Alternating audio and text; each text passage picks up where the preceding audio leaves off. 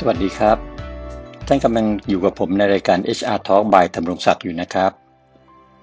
ใน EP ก่อนหน้านี้ผมเคยพูดถึง 20 คำถามเกี่ยวกับการลาออกไปแล้วนะครับ แบ่งเป็น 2 ตอนท่านคงฟังไปแล้วนะครับพอดีพอพูดถึงเรื่องการลาออก ผมก็เลยมานึกถึงอีกเรื่องหนึ่งที่เป็นเรื่องเกี่ยวกับการลาออกเหมือนกันนะครับ จากประสบการณ์ในชีวิตการทำงานของผมที่ผ่านมาเนี่ยนะครับเพราะเนื่องจากผมต้องทำงานเกี่ยวกับผู้คนมาตลอด ก็เลยอยากเอามาเล่าสู่กันฟังตรงนี้นะครับ ปกติเนี่ยสาเหตุของการลาออกเนี่ยนะครับ บริษัทก็มักจะมีแบบฟอร์มอันนึง เราจะเรียก exit interview ครับ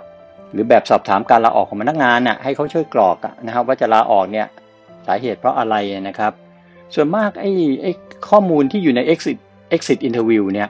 มันก็มักจะเป็นข้อมูลแบบแบบถ้อยทีถ้อยอาศัยแบบซอฟๆครับ เพราะพนักงานก็จะตอบ แบบกลางๆทั่วไปว่าต้องการความก้าวหน้าบ้าง ไปเรียนต่อบ้างนะครับ อะไรอย่างเงี้ยนะฮะแต่ว่าไม่มีใครที่จะตอบอะไรที่มันเรียวหรือสะท้อนความเป็นจริงเท่าไหร่นักหรอกครับ เพราะไม่อยากให้มันเสียน้ำใจซึ่งกันและกันนะถูกไหมไม่อยากให้หัวหน้ารู้สึกว่าไม่ดีถ้าเกิดไปตอบว่าสาเหตุที่ลาออกเหรอก็เพราะหัวหน้าบ้าอำนาจไม่รับฟังกันเลย เอาแต่ใช้อารมณ์อย่างเงี้ย ซึ่งความจริงเนี่ยหลายคนลาออกก็เพราะสาเหตุนี้นะครับ หรือมองข้ามหัวเขาตลอดไม่เคย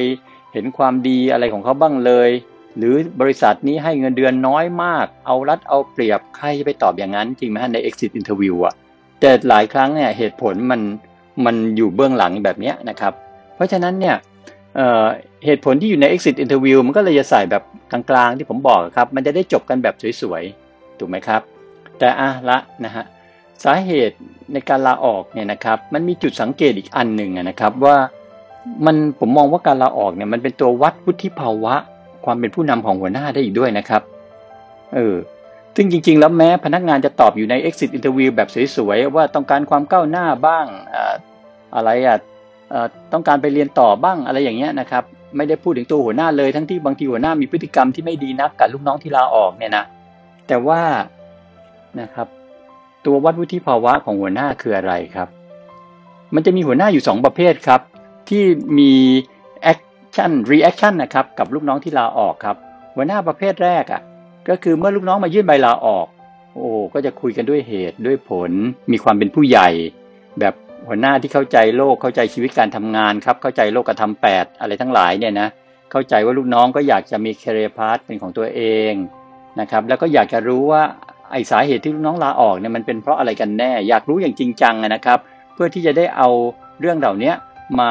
แก้ไขป้องกันนะไม่ให้ลูกน้องที่ยังอยู่เนี่ยลาออกไปนะครับ ถ้าอยู่ในวิสัยของหัวหน้าประเภทที่จะแก้ไขได้นะครับ ยิ่งถ้าเป็นลูกน้องที่มีฝีมือนะครับ เป็นคนเก่งมีความรู้ความสามารถแล้วมาลาออกเนี่ย หัวหน้าประเภทนี้ก็จะพยายามพูดจาโอ้โลมปฏิโลมทั้งหลายนะครับ เพื่อดึงลูกน้องคนนี้เอาไว้อะอย่างเต็มที่นะครับ แต่ถ้าถึงที่สุดแล้วลูกน้องยังยืนยันที่จะลาออก หัวหน้าประเภทแรกเนี่ยก็จะอวยชัยให้พรนะครับ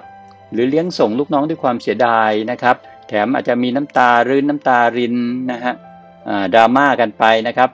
ทั้งหัวหน้าแล้วก็ทีมงานก็เสียดาย ลูกน้องคนนี้แหละครับ ที่จะต้องลาออกไปนะครับ ถ้าเป็นการลาออกแบบนี้ผมก็มักจะพบว่าทั้งหัวหน้าและลูกน้อง ยังมี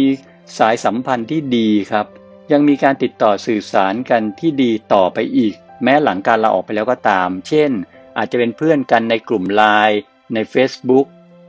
หรืออาจจะมีการพบปะสังสรรค์นัดพบ มีการช่วยเหลือเกื้อกูลกันในโอกาสข้างหน้าต่อไป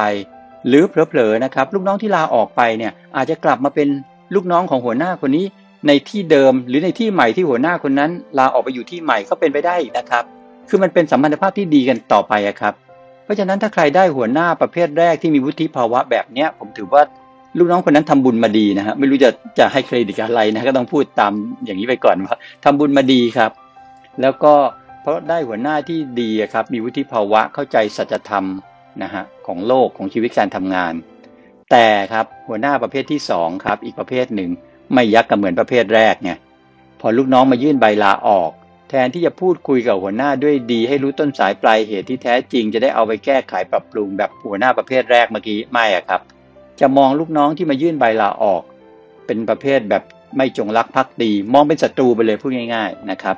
ไอเราแล้วอุตสาห์ประเมินผลงานให้อย่างดีขึ้นเงินเดือนให้ก็ต้องเยอะเยอะนี่หมายถึงเยอะในความรู้สึกหัวหน้านะในความรู้สึกลูกน้องไม่รู้นะครับนะ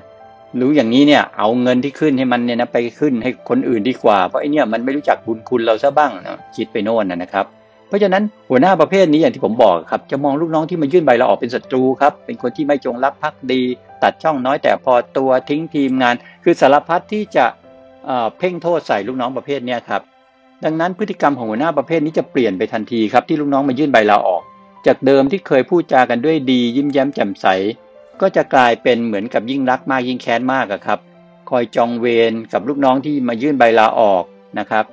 แล้วก็ถึงขนาดนะฮะผมเคยเจอว่าหัวหน้าบางคนเนี่ยพอได้รับใบลาออกจากลูกน้องเนี่ยทำตามระเบียบเลยนะครับ ยื่นล่วงหน้า 30 วันเนี่ยในระหว่าง 30 วันก่อนจะถึงวันที่มีผลลาออกเนี่ยหัวหน้ามานั่งคอยเฝ้าดูพฤติกรรมลูกน้องที่ลาออกเนี่ยทุกวันครับว่าตอนวันนี้เนี่ยมาทำงานกี่โมง แล้วกลับไปกี่โมง ถ้าวันไหน เลิกงานปุ๊บเช่นเลิกงาน5้าโมงเย็นกลับไปสักห้าโมงห้านาทีเนี่ยแกอีเมลไปถึง regional office ที่ต่างประเทศเลยนะครับ ไปฟ้องอะพูดง่ายๆว่าลูกน้องคนนี้กลับบ้านเร็วไม่รับผิดชอบงาน ทั้งที่เขาลาออกแล้วนะครับเขายื่นใบลาออกแล้วแต่ยังไม่ถึง effective เท่านั้นเอง อีเมลไปฟ้องครับว่าวันที่หนึ่งพฤศจิกาสมมตินะครับหนึ่งพฤศจิกาพนักงานคนนี้ออกจากที่ทำงาน 1710 น นะครับ วันที่ 2พฤศจิกาออกที่ทำงาน 1705 น วันที่ 3พฤศจิกาออกที่ทำงาน 1715 น คือฟ้องเหมือนกับว่าไม่รับผิดชอบงานอะถึงเวลาเอาแต่นั่งเฝ้านาฬิกาพอถึงเวลาปุ๊บกลับทันที อะไรอย่างเงี้ยครับ จองเวรกันขนาดนี้ก็มีนะครับ เนี่ยซึ่งเอ่อคือคล้ายๆเขาอยากประจานให้ regional office ที่ต่างประเทศได้ทราบแค่นั้นเองนะครับ แล้วยังแถม CC อะคือคือ copy ไออีเมลเนี่ยให้ลูกน้องทราบอีกนะ ให้ลูกน้องเครียดเล่นซะงั้นน่ะ เนี่ยครับวุฒิภาวะของหัวหน้าประเภทนี้ยังมีอยู่นะครับ แปลกไหมครับ แต่เป็นเรื่องจริงนะฮะที่มีมาแล้วผมเจอมาแล้วนะครับ ดังนั้นเนี่ยบอกได้เลยว่าถ้าใครได้หัวหน้าที่ขาดวุฒิภาวะแบบนี้เนี่ยคงทำบุญมาไม่ดีแล้วล่ะ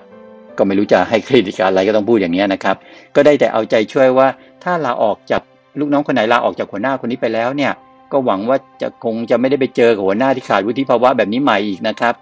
นะฮะเอาใจช่วยอย่างนั้นละกัน เพราะฉะนั้นก็